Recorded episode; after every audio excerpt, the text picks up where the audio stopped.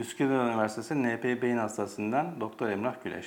Damgalama özellikle sağlık alanında büyük bir sorun olmaya devam etmektedir. Damgalama bir hastalığı olan kişi veya gruba ayrımcı tutumları ifade eder. Özellikle bulaşıcı hastalıklarda insanlar sıklıkla damgalanır. Gerçekçi olmayan ya da çarpıtılmış bilgilerle hedefteki insanlar ayrımcılığa maruz bırakılırlar. Daha önceden ayrımcılığa maruz kalan gruplar özellikle azınlıklar, yaşlılar, işte mülteciler, eğitim düzeyi düşük insanlar, yoksullar gibi salgın dönemlerinde damgalamanın hedefinde daha çok yer alabilirler. Ee, Covid-19 olan insanlar damgalanma veya ayrımcılığa maruz kalmaktan sakınmak için hastalığı inkar edebilir ya da gizleyebilirler. Hastalığı gizleme, işini kaybedeceği, ekonomik kayba uğrayacağı korkusuyla da olabilir.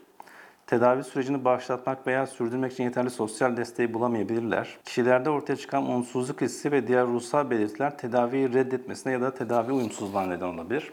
Hastalığa yakalananlar temas ettikleri kişileri hastalığa bulaştırma olasılıkları nedeniyle suçlamaya maruz kalabilirler. Kendini yalnız hissedebilir ve toplumdan uzaklaşıp içine kapanabilirler. E, Umutsuzluk, çaresizlik, suçluluk ve kaygı belirtileri ruhsal hastalıkları tetikleyebilir. Damgalanma ile mücadele en önemli etmenlerden birisi doğru ve güvenilir bilgilerin paylaşılmasıdır. Yanlış bilgiler yaymaktan kaçınılmalı ve bu bilgiler düzeltilmelidir. Herkesin hasta olabileceği ve hemen herkesin de hastalığın benzer şekilde seyredilebileceği hatırlanmalıdır.